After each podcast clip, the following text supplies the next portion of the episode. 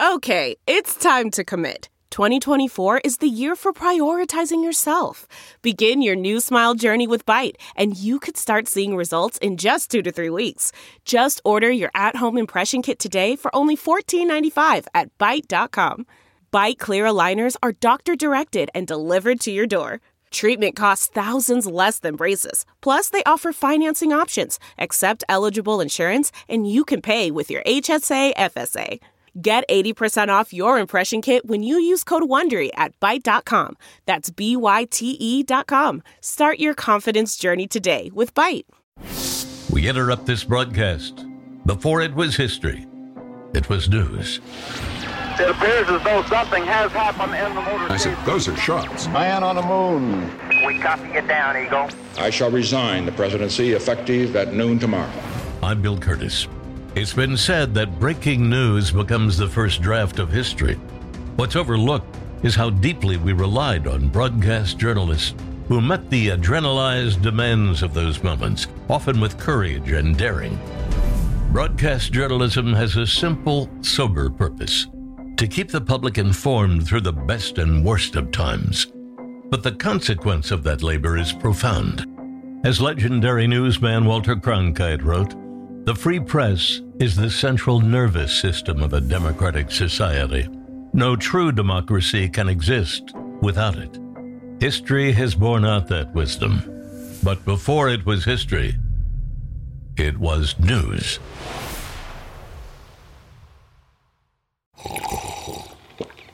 That's not just the sound of that first sip of Morning Joe. It's the sound of someone shopping for a car on Carvana from the comfort of home. That's a good blend. It's time to take it easy, like answering some easy questions to get pre qualified for a car in minutes. Talk about starting the morning right. Just like customizing your terms so your car fits your budget. Mm-mm-mm. Visit Carvana.com or download the app to experience car shopping the way it should be convenient, comfortable. Ah. Delve into the shadows of the mind with Sleeping Dogs, a gripping murder mystery starring Academy Award winner Russell Crowe. Now available on digital. Crowe portrays an ex homicide detective unraveling a brutal murder he can't recall. Uncovering secrets from his past, he learns a chilling truth. It's best to let sleeping dogs lie. Visit sleepingdogsmovie.com slash Wondery to watch Sleeping Dogs, now on digital. That's sleepingdogsmovie.com slash Wondery. Ladies and gentlemen, we interrupt our program of dance music to bring you a special bulletin from the Intercontinental Radio News. At 20 minutes before... We take you now to Grover's Mills, New Jersey.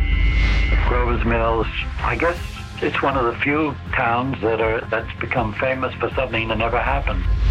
Nobody involved with the Mercury Theater up until the moment of airtime, had any confidence that this show would be any good. Hiding in this empty house near Grover's Mill, I'm obsessed by the thought that I may be the last living man on Earth. I'm Brian Williams. It was October 31st, 1938.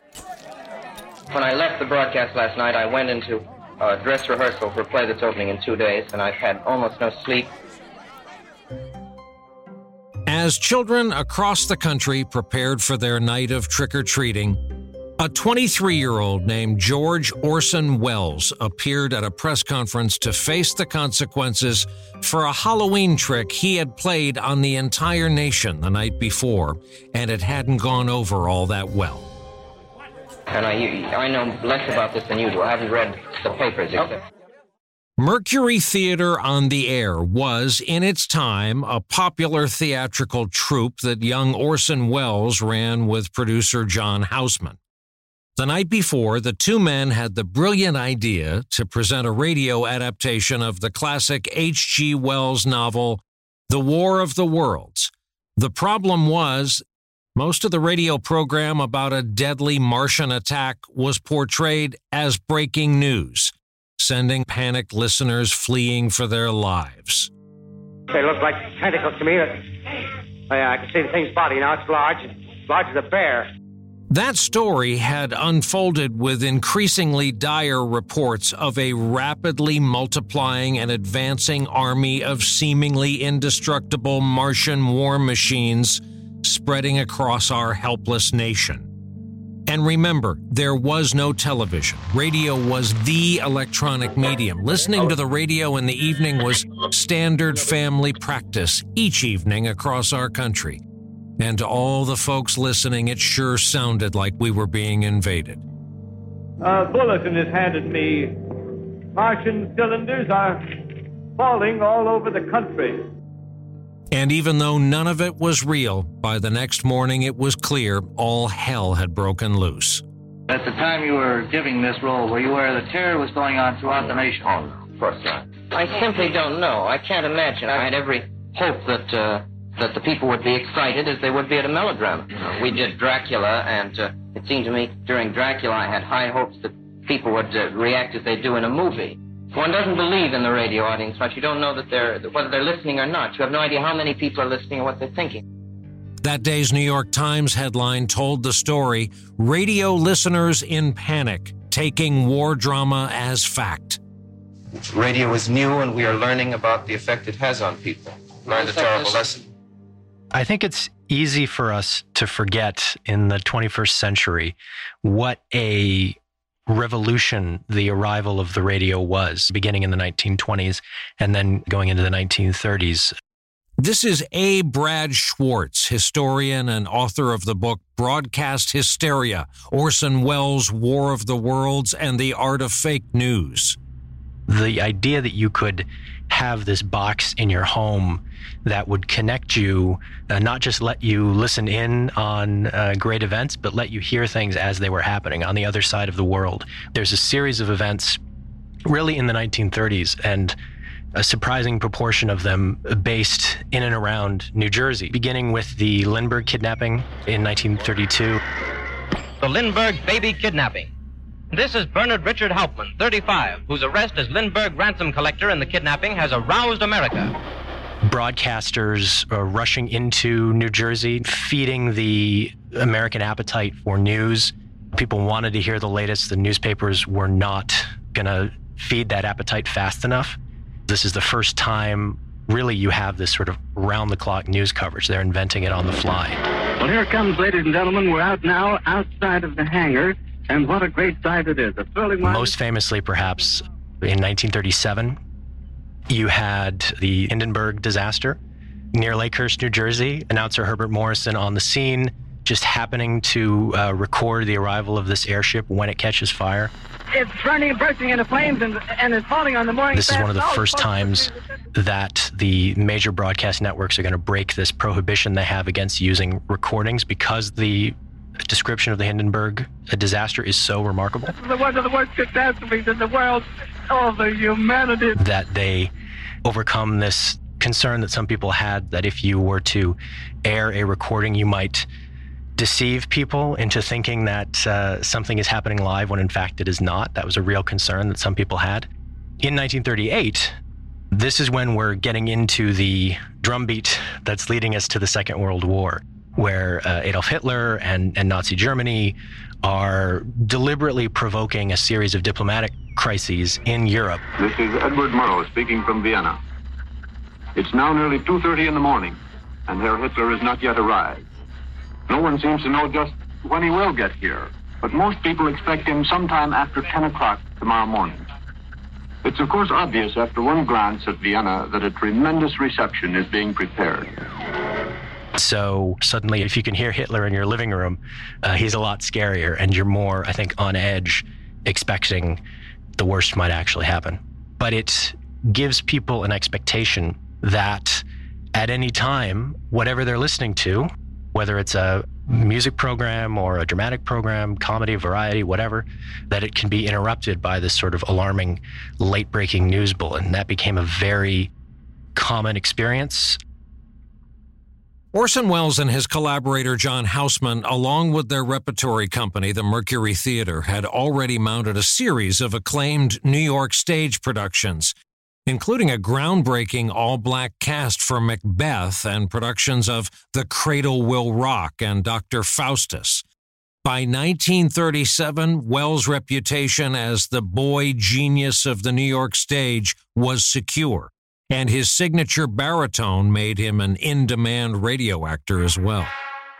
You cannot see me. Who are you? And where are you? I am here in the room, in the shadow. Among his more famous roles was that of Lamont Cranston, a mysterious vigilante crime fighter known as the Shadow. But let me remain a voice that wakes the guilty conscience. Know me only as the Shadow. But it was Orson Welles' first radio job in 1935 for a series on CBS that was called The March of Time that ultimately may have been his single biggest influence for War of the Worlds. What actually ended up happening in the 1930s, and people forget this, I think, is that there was this development of a new kind of quote unquote news reporting, which was often termed dramatized news. While War of the Worlds was a radio drama dressed up as a newscast, The March of Time. The March of Time presented the news in the style of a radio drama. Tonight, the editors of Time, the weekly news magazine, raised the curtain again on their new kind of reporting of the news. The reenacting of memorable scenes from the news of the week, from the March of Time. They would restage news events in a studio and they would have people, actors, and sound effects technicians mm-hmm. recreating. The show was initially supposed to be an advertisement for Time magazine. They would dramatize the, the articles that were going to be in that, that week's issue of Time. Thus, in a Washington auditorium this week, General Hugh S. Johnson says farewell to 2,000 of his fellow workers in the NRA. And over the radio, the nation listens in to the valedictory of the man who, in a short 15 month public career, has made himself one of the most colorful characters in recent U.S. history. We're gonna do this job in a goldfish bowl. And suppose some industries refuse to go along with the coast, General? We'll crack right down on them. They say you're not cooperating, General. They say you're coercing. The charge of compulsion is nothing but the invention of big business. Retailers are planning to But just like shows like The Daily Show today that are meant to be entertainment but become a source of news, the March of Time through the decade of the 1930s was one of the more famous, one of the more popular, certainly, news ish programs. And one of the people who gets his big break on the March of Time, of course, is Orson Welles. That's where he enters radio in a big way and where a lot of the techniques that are later employed in War of the Worlds come directly out of the March of Time. And then, just 18 months before War of the Worlds, Orson Welles was cast in another radio drama that blurred the line between fact and fiction. Be warned of this conqueror. This one is dangerous. No men of peace there. Ears overhear them. Their words are their murderers. Judged before judgment, tried after trial, they die as do animals. The drama was called The Fall of the City, and it was written by playwright and poet Archibald MacLeish, with whom Welles had already worked in the theater. While much of the drama is written in verse, MacLeish includes a character of a newsman presenting fictional events as if they were actually happening in real time. The actor playing the newsman was Orson Welles. The last defenders are coming. They whirl from the streets like wild leaves on a wind. The square scatters them. Now they are fewer, ten together or five. In the course of a typical week, Orson Welles would perform in dozens of radio shows, from dramas to soap operas. To maintain his pace, and don't try this today, he hired an ambulance, flashing lights, wailing siren, the whole bit, to help speed his way through New York City traffic as he dashed from one studio to the next. By 1937, he had appeared on just about every kind of radio show. He had learned the power of the medium from just about every director, actor, orchestra conductor, sound effects artist in New York. All that remained was the one project that would leave a lasting mark on radio itself. He was doing everything that he could get his hands on, and it just became, he became stretched so thin that by the time CBS comes in, having uh, seen the fame that Welles is building in the New York theater world in 1937, the following summer, CBS has a position on the time slot to fill, and they decide to offer it to Welles and Houseman to bring their Mercury Theater onto the air. Orson Welles has come to be the most famous name of our time in American drama. Says Collier's magazine, 23-year-old Orson Welles threw a bombshell into Broadway. The Columbia Network is proud to give Orson Welles the opportunity to bring to the air those same qualities of vitality and imagination that have made him the most talked of theatrical director in America today. But Welles, because he's heavily involved in the in the first few productions, you know, Dracula uh, was their was their debut episode. But as the show goes on, and, and Welles needs to develop his stage productions, Houseman is responsible for writing several of the adaptations for this this show early on. By the time we'd gotten to War of the Worlds, uh, which was the renewal of, by CBS of the series, this is Welles collaborator John Houseman, and you may recognize his voice from the movies and his role in the TV series The Paper Chase. Um, we just hired another writer, a new writer, who got all of 50 bucks a week for writing one full hour radio show. That was Howard Koch. I was doing the weekly radio plays for the Mercury Theater of the Air, and uh, the third assignment they gave me was called War of the Worlds. Years later, in 1955, as part of his BBC program called Sketchbook, Orson Welles explained his choice of War of the Worlds. The War of the Worlds was based on H.G. Wells' story of the invasion of the world by the Martians. We did the the War of the Worlds more or less as a change of pace the show debuted around the concept of doing what Welles had done on stage, of taking old classic works of literature and making them seem fresh and new again by employing what Welles called the first person singular technique. War of the Worlds is an unusual show for the Mercury Theater in many respects. The first several episodes, it was much more about picking books with a strong narrative voice, which War of the Worlds is not. In September 1938, Welles had seen how gripping news broadcasts were. Again, this very new phenomenon. And he got the idea, as he later put it, that he wanted to do a show that would make it seem as if a crisis was actually happening, not to fool people into thinking that a crisis is actually happening, but to take that experience, that dramatic power, and move it into a fictional context. Somebody came up with The War of the Worlds by H.G. Wells. It doesn't seem likely that Orson Welles had that idea or that he read the book, but he had some understanding that this was an alien invasion story and that could work. And so he said, Great. While retaining the basics of the original War of the Worlds novel, a writer named Howard Koch tinkered with its setting as he wrote the radio adaptation. So, what had been 1890s era England became 1930s era New Jersey. And it was a task Koch wasn't all that anxious to tackle. I tried to get out of it actually because I realized that this would mean a uh, practically original script, just using descriptive matter from the H.G. Uh, Wells novel. So I had just six days to do a 60 page script. But once he got to work, Koch started to catch on to Orson Welles' vision. I felt an unusual excitement about it, uh, as though um, they were putting more in it than in the average. I did their weekly programs for five months. And in this case, um, uh, they seemed to be particularly interested in pages would go over and they'd come back with suggestions. Howard Koch buckles down and produces a script that follows the plot of the novel fairly closely, but updates it to the current day, moves the action from England, where the H.G. Wells novel is set, to the United States, and uh, in keeping with with Orson Welles' initial concept, takes the first part of the story, the invasion itself, and tells it as a series of, of uh, fake news bulletins. The first thing that I have to decide is where does the first machine come down? I'd better get a map so I could lay out the campaign. And I was passing through New Jersey and uh, I stopped at a gas station. I got a map. It was a Jersey map.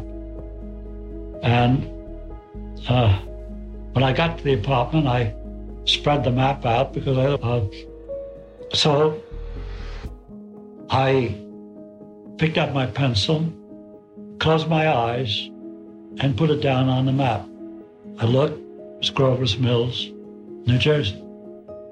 The small town of Grover's Mill, located in central New Jersey, wasn't famous for anything, just a place where people lived and worked and raised families, and that was the idea. I thought that had pretty good sound.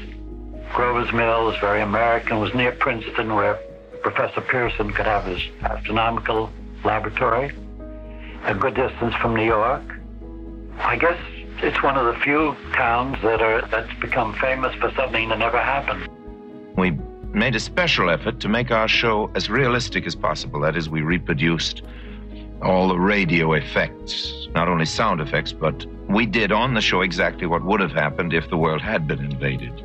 Welles at that time was very heavily involved in preparing the Mercury Theater's next stage play uh, of the season called Danton's Death. So he didn't have a lot of time in the initial stages of, of developing the show to give a lot of thought to it. So he says War of the Worlds, and then he runs to his theater to keep rehearsing his actors. So I worked day and evening for those six days, and Houseman kept taking pages down from my apartment, 72nd Street, to the studio. Wasn't curiously enough, uh, hardly saw that script before the day of the broadcast. The production schedule was incredibly compact. So Howard Koch gets his assignment on a Monday. He's got to turn in a first draft of the script by uh, Wednesday or Thursday, which then was going to be rehearsed and recorded on acetate discs for Welles to listen to. Nobody involved with the Mercury Theater up until the moment of airtime had any confidence that this show would be any good. They all thought it would be hokey. They all thought it wouldn't be realistic for one reason or another. And so Welles and, and John Houseman and, and Paul Stewart, who were sitting around Welles's hotel room trying to figure out what to do, he has this, this radio show that is not coming together. They decided to emphasize what worked best for radio. Welles told Koch to propel the action with more bulletins. He wanted to keep them coming with more frequency, more urgency. He instructed Paul Stewart to sweeten up the sound effects, all in an attempt to bluff their way through it. There was a general consensus that the first part of Koch's script, which was again done as a series of fake news bulletins, was more involving. That was Welles's initial concept. The second part of the script, uh, which is done in the first person singular style of the rest of the the Mercury Theater shows, which is when the survivor, played by Orson Welles, is, is wandering through the conquered east coast of the United States. Everybody agreed that that was pretty boring. That was not as involving as the first part. So they made just sort of an, an, elementary decision to lengthen the first half of the show and shorten the second, which they could do without too much trouble because the Mercury Theater did not have a sponsor. You know, there was supposed to be a, a break for station identification at the uh, midpoint of the show, but nobody seems to have objected too strenuously. So the news broadcast portion would work out to be about two thirds of the show. The narration, the monologue, would be the final third. But that means the station break comes about 40 minutes in instead of at the at the halfway mark and, and nobody at the time realized that if anybody had tuned in late and missed the initial announcements explaining what this was they would have to wait essentially 40 minutes until they got another announcement letting them know that this this was a fictitious broadcast Following the rehearsal, on the day of the broadcast, with Welles now fully engaged, there was an air of confidence that took over the studio. Once that rehearsal was done, and Welles goes back to the Mercury Theater to keep working on a stage production, that's when everybody involved in the production sort of bands together to try and save the show, to try and pour all of their talents, all of their creative energies into improving what they really think is going to be a lousy production. Just as an example, Frank Readick, the first voice of the Shadow before Orson Welles, he was a regular on the March of Time, impersonating all sorts of important newsmakers.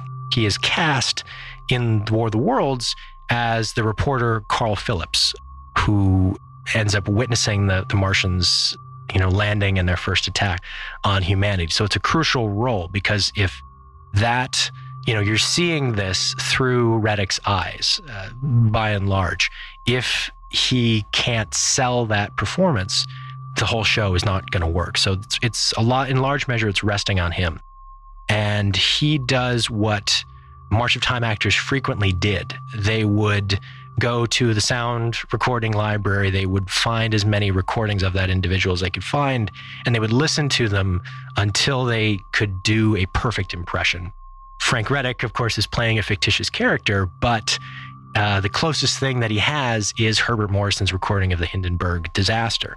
And so he gets it from the CBS Sound Library. He listens to it over and over again and really internalizes it. And if you compare the Hindenburg recording to Readick's performance as War of the Worlds, not only are the intonations the same, not only is the emotional sort of tenor of the broadcasts uh, exactly the same, but he uses very similar language. Herbert Morrison says it burst into flames. Oh, my, get out of the way, please. It's burning, bursting into flames. And, and Frank Readick, as Carl Phillips says, they're turning into flames. Strike them head on. Lord, they're turning into flames. Ah! The whole field's caught by the woods, the fires, the, the gas tank. In the sound effects technicians, uh, Ora Nichols, who again was a March of Time veteran, who's one of the great sound effects people of the golden age of radio, really pushes her ingenuity to the limit to try and come up with you know what does the martian heat ray sound like? How do you you know the, the rumor the, the myth is that the sound of the uh, martian cylinder unscrewing was her turning a, a pickle jar in a, in a toilet in the cbs bathroom. They loved using bathrooms because of the echoing nature uh, for, for sound recordings. When Welles showed up at the studio on, as radio announcers would put it, that fateful evening of October 30th, 1938, he had a lot more to work with. The script had been revised and improved. The actors were at the top of their game. The sound effects technicians were ready to bring the Martian invasion to life. And John Houseman remembered all of it. Then, as usual, he, he did wonders. He is largely responsible for what I think is perhaps the most exciting thing about that script, about that show, is the timing of it. And Orson had a sort of had a courage to do certain to start that show so slowly that you almost couldn't believe anybody would stay with it. If you start that slowly, the audience sort of settles in, and then when it starts to accelerate, they follow you. We will continue our story in a moment.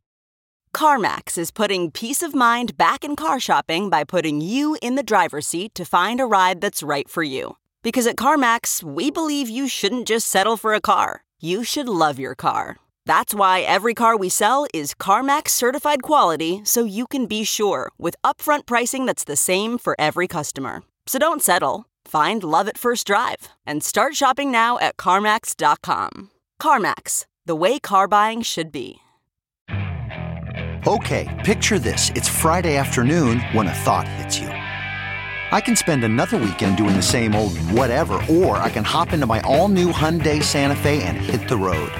With available H track, all wheel drive, and three row seating, my whole family can head deep into the wild. Conquer the weekend in the all new Hyundai Santa Fe. Visit HyundaiUSA.com or call 562 for more details. Hyundai, there's joy in every journey.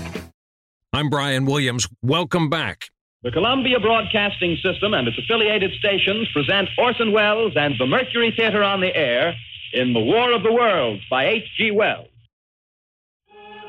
The broadcast begins with Welles setting the scene by explaining that what the audience is about to experience is just a show. That one brief disclaimer, which not all the listeners heard, would ultimately save Welles' career when the lawsuit started flying. Ladies and gentlemen, the director of the Mercury Theater and star of these broadcasts, Orson Welles. We know now that in the early years of the 20th century, this world was being watched closely by intelligences greater than man's, and yet as mortal as his own. Yet across an immense ethereal gulf, minds that are to our minds as ours are to the beasts in the jungle, intellects vast, cool, and unsympathetic, regarded this earth with envious eyes and slowly and surely drew their plans against us. In one of Orson Welles' most inspired touches, the program begins with the sound of society dance music. Good evening, ladies and gentlemen. From the Meridian Room in the Park Plaza Hotel in New York City, we bring you the music of Raymond Raquello and his orchestra. With a touch of the Spanish, Raymond Raquello leads off with La Cumparsita. Then Orson Welles begins to slowly build the drama and urgency with his series of news bulletins. Ladies and gentlemen, we interrupt our program of dance music to bring you a special bulletin from the Intercontinental Radio News. At 20 minutes before 8 Central Time, Professor Farrell of the Mount Jennings Observatory, Chicago, Illinois, reports observing several explosions of incandescent gas occurring at regular intervals on the planet Mars. Shocking news, but it didn't scare anyone. After all, it was happening on another planet millions of miles away from us. But Welles was just getting started. And to create a sense of events unfolding in real time to make it sound like a normal night on the radio, Welles returns to regular programming, dance music, only to interrupt it again for another bulletin. Ladies and gentlemen, following on the news given in our bulletin a moment ago, the Government Meteorological Bureau has requested the large observatories of the country to keep an astronomical watch on any further disturbances occurring on the planet Mars. Due to the unusual. While the Mars invasion is heating up on CBS, NBC is broadcasting the top rated Sunday night program, The Chase and Sanborn Show. will go home. starring the ventriloquist Edgar Bergen and his puppet Charlie McCarthy. I may tell you a ghost story. Do you think you can afford it? Oh. At about 8:15, Bergen and McCarthy introduced the singer Dorothy Lamour. And after a time the radio audience gets a little restless, they start searching the radio dial for something else to listen to. When they tune to CBS, this is what they hear. Actor Paul Readick and company preparing to confront Martian invaders. More state police have arrived. They're drawing up a cordon in front of the pit. Wait a minute, something's happening. Humped shape is rising out of the pit. I can make out a small beam of light against a mirror. Strikes them head on. Lord, they're turning into flames. Ah! The whole field's caught up by the woods, the barns, the, the gas tanks, tanks of the automobiles spreading everywhere. Coming this way now, about 20 yards to my right.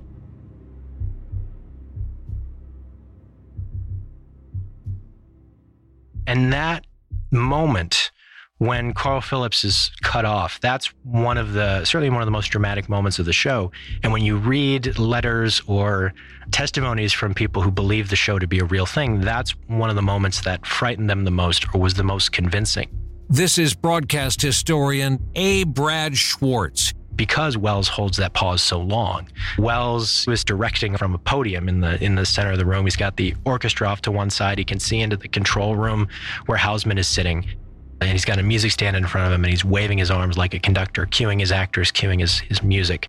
But in that moment, after, you know, it's about 20 yards to my right, and then he's cut off, Welles has his arms out, uh, according to people who were there, and just holds the pause for six full seconds. Houseman is, you know, probably sweating bullets. He doesn't he doesn't want this much dead air, but Welles, you know, because he's a brilliant director, he knows the emotional effect he's trying to create.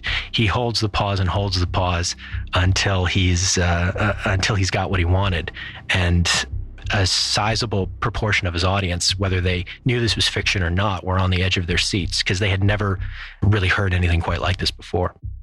Ladies and gentlemen, due to circumstances beyond our control, we are unable to continue the broadcast from Grover's Mill. According to a CBS survey, 63% of radio listeners who tuned in after the show started believed what they were hearing was all true. We were indeed being invaded.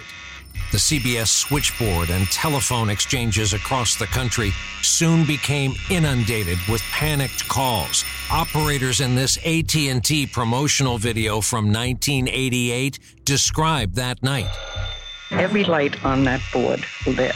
Now that board was, I would say, almost a half block long. As they were crying and screaming and wanting to know if there if there was a lot of gas, if there was uh, a lot of destruction, were there fires, is there a lot of shooting? Meanwhile, in the control room where Houseman is and where um, the CBS executive who was supposed to be uh, monitoring the program, a, a fellow by the name of David Taylor, where they are, around the half hour mark, again, where you normally would have had a station break, that's when they start getting calls into the control room from people who are upset who are angry who want to know this is real you know it's and and it takes Houseman in particular a while to sort of realize you know what's happening. He hears that the switchboard is lighting up. Some of these calls are coming into the control room.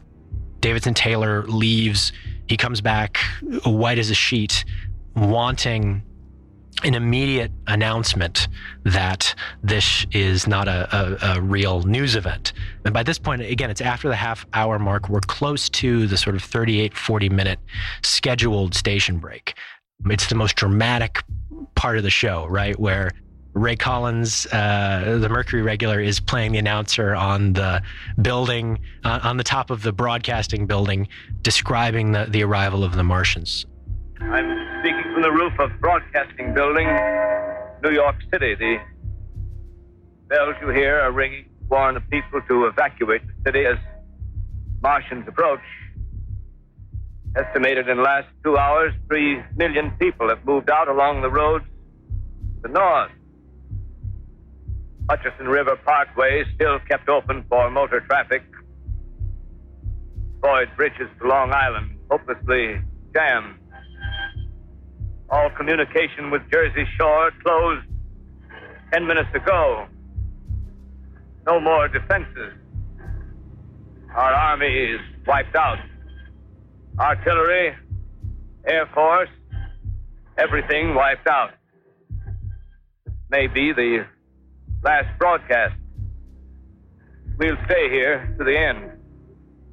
And so the last thing Houseman as a as a dramatist wants to do is interrupt the show at this moment. And, and I don't think yet even he would have been quite aware of what was happening. So he talks about, you know, physically throwing himself in front of the door to the studio to prevent anybody from getting in and, and interrupting what was happening. But by that point, much of the damage had already been done. At this time, we take you to Washington for a special broadcast on the national emergency. Radio actor Kenny Delmar played the role of the U.S. Secretary of the Interior, who spoke in a voice that sounded remarkably similar to President Franklin Delano Roosevelt. And that's one of the reasons CBS tried to pull that element out of the script for fear that it would seem all too real. I wish to impress upon you, all of you, the urgent need of calm and resourceful action so that we may confront this destructive adversary with a nation united, courageous, and consecrated to the preservation of human supremacy on this earth. Writer Howard Koch. That was intentional, of course, that the actor did uh, assume Franklin Roosevelt's voice. That was intentional.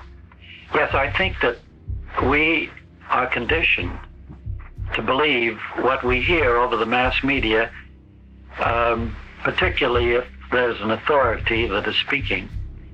And I think this uh, this can be good or this can be bad, um, depending upon the veracity of what we hear. I think um, very often that um, what we hear, uh, are, uh, the words we hear are quite as mythical as the Martians. And um, I think we have to um, always consider perhaps other sources and weigh what we hear against uh, other sources in our independent judgment. As the calls flooded in from panicked listeners, there was a different kind of panic in the CBS studio. The network was now desperate to pull the plug on the show. At least that's how Orson Welles remembered it, along with his view from inside the studio. About halfway through the show, as we were continuing, we saw that in the control room there were a great many policemen, and every moment more. A lot of people talking to other people in dumb show, and very tense atmosphere was generated. We thought, well, something's gone wrong. Some few people have complained and have, have swallowed what we're telling them about the Martians having come to the world. Rise like a line of new towers on the city's west side. Perhaps the show's most terrifying scene unfolds when reporter Ray Collins is describing the effects of a deadly gas that alien war machines were spreading throughout New York City. The gas that apparently killed Ray Collins when he was in the midst of a broadcast. Now they're lifting their metal hands. This is the end now. Smoke comes out, black smoke drifting over the city. People in the streets see it now. They're running toward the East River, thousands of them, dropping in like rats. Now the smoke's spreading faster. It's reached Times Square. People are trying to run away from it, but it's no use. They, they're falling like flies. Now the smoke's crossing Sixth Avenue. Fifth Avenue. Uh, a hundred yards away. It's, it's 50 feet.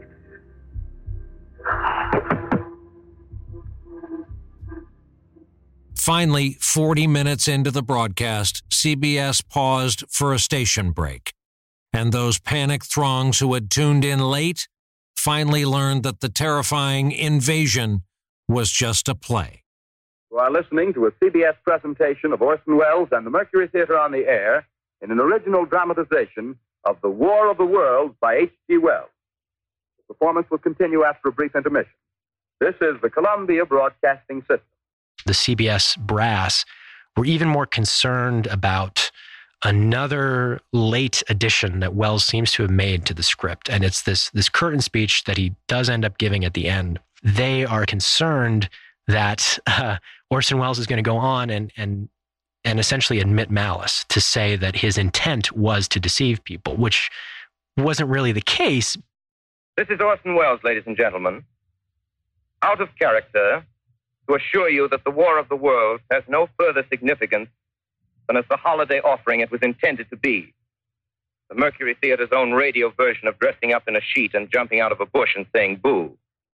As he's reading his final lines of the show, he is looking through the window at, you know, a multiplying number of blue uniformed cops. And he, you know, he has no idea is he going to be arrested? Are they there for him? Are they, you know, what is this what is this all about? And it's one of the few times in Welles's career, even though again he he maintains his composure, but he does trip over his words uh, in his final speech. He doesn't say the next best thing; he says the best next thing. Starting now, we couldn't soap all your windows and seal all your garden gates. By tomorrow night, so we did the best next thing. We annihilated the world before your very ears and utterly destroyed the CBS. You will be relieved, I hope, to learn that we didn't mean it and that both institutions are still open for business. What Welles doesn't know is that an enraged listener has called in a bomb threat to the CBS studio, and the NYPD has arrived to sweep the building for explosives. Again, here's writer Howard Koch. I was so tired that um, I didn't stay at the studio. I went home, listened to it in my apartment, and thought, well, they, they did a very good job on it and it sounded quite realistic. but I didn't know what was going on all over the country. I just went to sleep. And uh, they tried to rouse me during the night, but I didn't even hear the telephone bell. And the next morning, uh, was one morning that I had to myself. That was Monday morning after the Sunday night. And I had the time to get a haircut. And uh, I walked down 72nd Street and I heard a buzz in the air of invasion, people fleeing, and so on. Oh, we had war or something. And I went in the barber shop and I said, What's happened? Uh, this Germany moved. And uh, he laughed. He said, Haven't you heard? And he held up a headline of a paper saying, uh, Martian broadcast panics nation. Well, this was a very odd moment for me. Um, I first place I couldn't believe it was real. So you see, in a sense, I was one of the victims. Welles collaborator John Houseman offers his theory as to why listeners were preconditioned to believe the broadcast was true. Two things happened there. One, uh, people had suddenly, for the first time in history, uh, become accustomed to getting their news out of the box instead of out of the papers. That was number one. Number two, uh, the whole atmosphere of crisis and anxiety uh, was still very much alive after Munich. And uh, I think it made it much more easy to be fooled by this broadcast. Princeton University conducted a study of the War of the Worlds broadcast and its impact. Among frightened listeners, only about a third understood the invaders to be Martians. Others had imagined something more plausible, like a Nazi invasion. The writer Howard Koch recalls the common fright factor. The basic psychological reason behind the acceptance was insecurity. Insecurity, personal insecurity, economic insecurity, political insecurity. And uh, the less secure people were, um, people out of jobs like that, the more receptive they were to uh, the uh, panic situation. Orson Welles. We had no idea the extent of the thing, and uh, I certainly personally had no idea what it would mean to me, as in fact my life was uh, threatened. There was somebody, as a matter of fact, who kept telephoning about every quarter of an hour saying, You will die on the opening night of your play. As a matter of fact, the opening night of my play was the night after the broadcast. As the show ended, CBS Studio One became a madhouse. Fearing lawsuits, fearing the press, not yet able to really measure the true impact of the broadcast, CBS personnel rushed in to collect scripts, recording discs, anything that could be used as evidence against the network. Welles and Houseman were sequestered in a side office. The rest of the Mercury Theatrical Company were herded into a bathroom while a search continued for the alleged bomb. Once police gave the all clear, Houseman and Welles had to fight their way through a crush of print reporters who had packed into the CBS lobby. The producing duo were pelted with questions like Did you hear about all the suicides? or What about the car crashes on the Jersey Turnpike? Houseman later described it as one of the most terrifying experiences of his life. By the time they got into the car, both men were convinced they were responsible for killing as many people as a small war. As they passed through Times Square, they looked up and noticed the illuminated news ticker on the New York Times building. It read, Orson Welles frightens the nation. And in that moment, Welles knew his life would never be the same. Uh, you must realize that I, when I left the broadcast last night, I went into uh, dress rehearsal for a play that's opening in two days, and I've had almost no sleep, and I, I know less about this than you do. As much as he might appreciate seeing his face on uh, the front page of every newspaper in the world, he is also not quite sure that he's not going to end up in jail. So he's walking a very fine line. And when he goes before the press in this, this press conference that CBS has arranged, he is putting on an incredible performance, demonstrating his contrition, saying that he is as surprised as everyone else, which I think is true, but also being very careful not to admit any wrongdoing, any malice, any intent. I didn't know what I was doing. So he is downplaying uh, the extent to which they deliberately tried to make it sound realistic. But at the same time, he is, you know, he's fighting for his professional life and, and he definitely knew it. Do you think, Mr. Welles, that you might have taken unfair advantage of the public in using a method as a conveyance for authentic news? I don't believe that I have since it is not a method original with me. It is used by many radio programs. Uh, I am terribly shocked by the effect it's had. I do not believe that the method is original with me. Do you think there ought to be a law uh, against such uh, enactments as we had last night as, as a result of that? I don't know what the legislation would be. I know that almost everybody in radio would do almost anything to avert the kind of thing that has happened, myself included, but I. I don't know what the legislation would be. Here again is the writer Howard Koch. One thing has puzzled me, and that is why we're so willing to believe that creatures from another planet uh, must necessarily be hostile. I think that if we had done a broadcast about Martians coming to Earth and they had been peaceful, I don't think anyone would have believed it. So, and that I think uh, if we can draw a lesson from it is what I would call some xenophobia, which we all have, that is fear of something different, something strange, whether it's a different uh, color, whether it's a different religion, different race, different uh, economic system, different lifestyle. And now I think it's perhaps um, still come down to us that we must be afraid of a person from another planet or another um, country. And uh, now I think survival depends on quite the opposite that we um, become uh, perhaps now more receptive to other people. Survival perhaps is a matter of uh, cooperation now rather than uh, competition and hostility. Do you think that this will cause uh, the curbing of uh, radio bulletins on the air today? I simply can't imagine. It seems to me that uh, may cause much legislation. I don't. I simply don't know. It's it, it, the wisdom of uh, of radio executives and of uh, of an organized public will decide these things for us. Well, it's not up to me to speak. I'm the, uh, the accused. We weren't as innocent as we meant to be.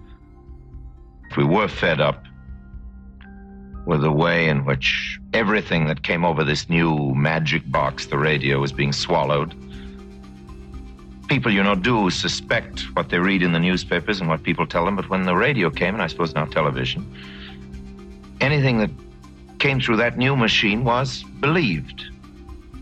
So, in a way, our, our broadcast was an assault on the uh, credibility of that machine. We wanted people to understand that they shouldn't take any opinion predigested and they shouldn't swallow everything that came through the tap whether it was radio or not. While War of the Worlds is a phenomenon of a bygone era and of a medium a hundred years old now, its lessons resonate to this day. Think about it fake news, misinformation, disinformation. Think about what Orson Welles would have done in our world of deep fakes or where the news we're getting is chosen for us by an algorithm that has never met us. War of the Worlds changed everything, and not really for the better. As one listener put it following the broadcast in a letter she wrote to the Federal Communications Commission in Washington, how will we know when news is news or when it's just fiction? So goodbye, everybody, and remember, please, for the next day or so, the terrible lesson you learned tonight. That grinning, glowing, globular invader of your living room is an inhabitant of the pumpkin patch, and if your doorbell rings and nobody's there, that was no Martian. It's Halloween. I'm Brian Williams. For more information about this episode and our series, please visit our website, weinterruptthisbroadcast.org. Now, please listen to this special message from Bill Kurtis about the great work of the Broadcasters Foundation of America. Every day, broadcasters bring us the information and entertainment that enriches our lives and often saves lives. It's not only the person on air, it's the producers, engineers, management, sales, marketers, camera operators, and more.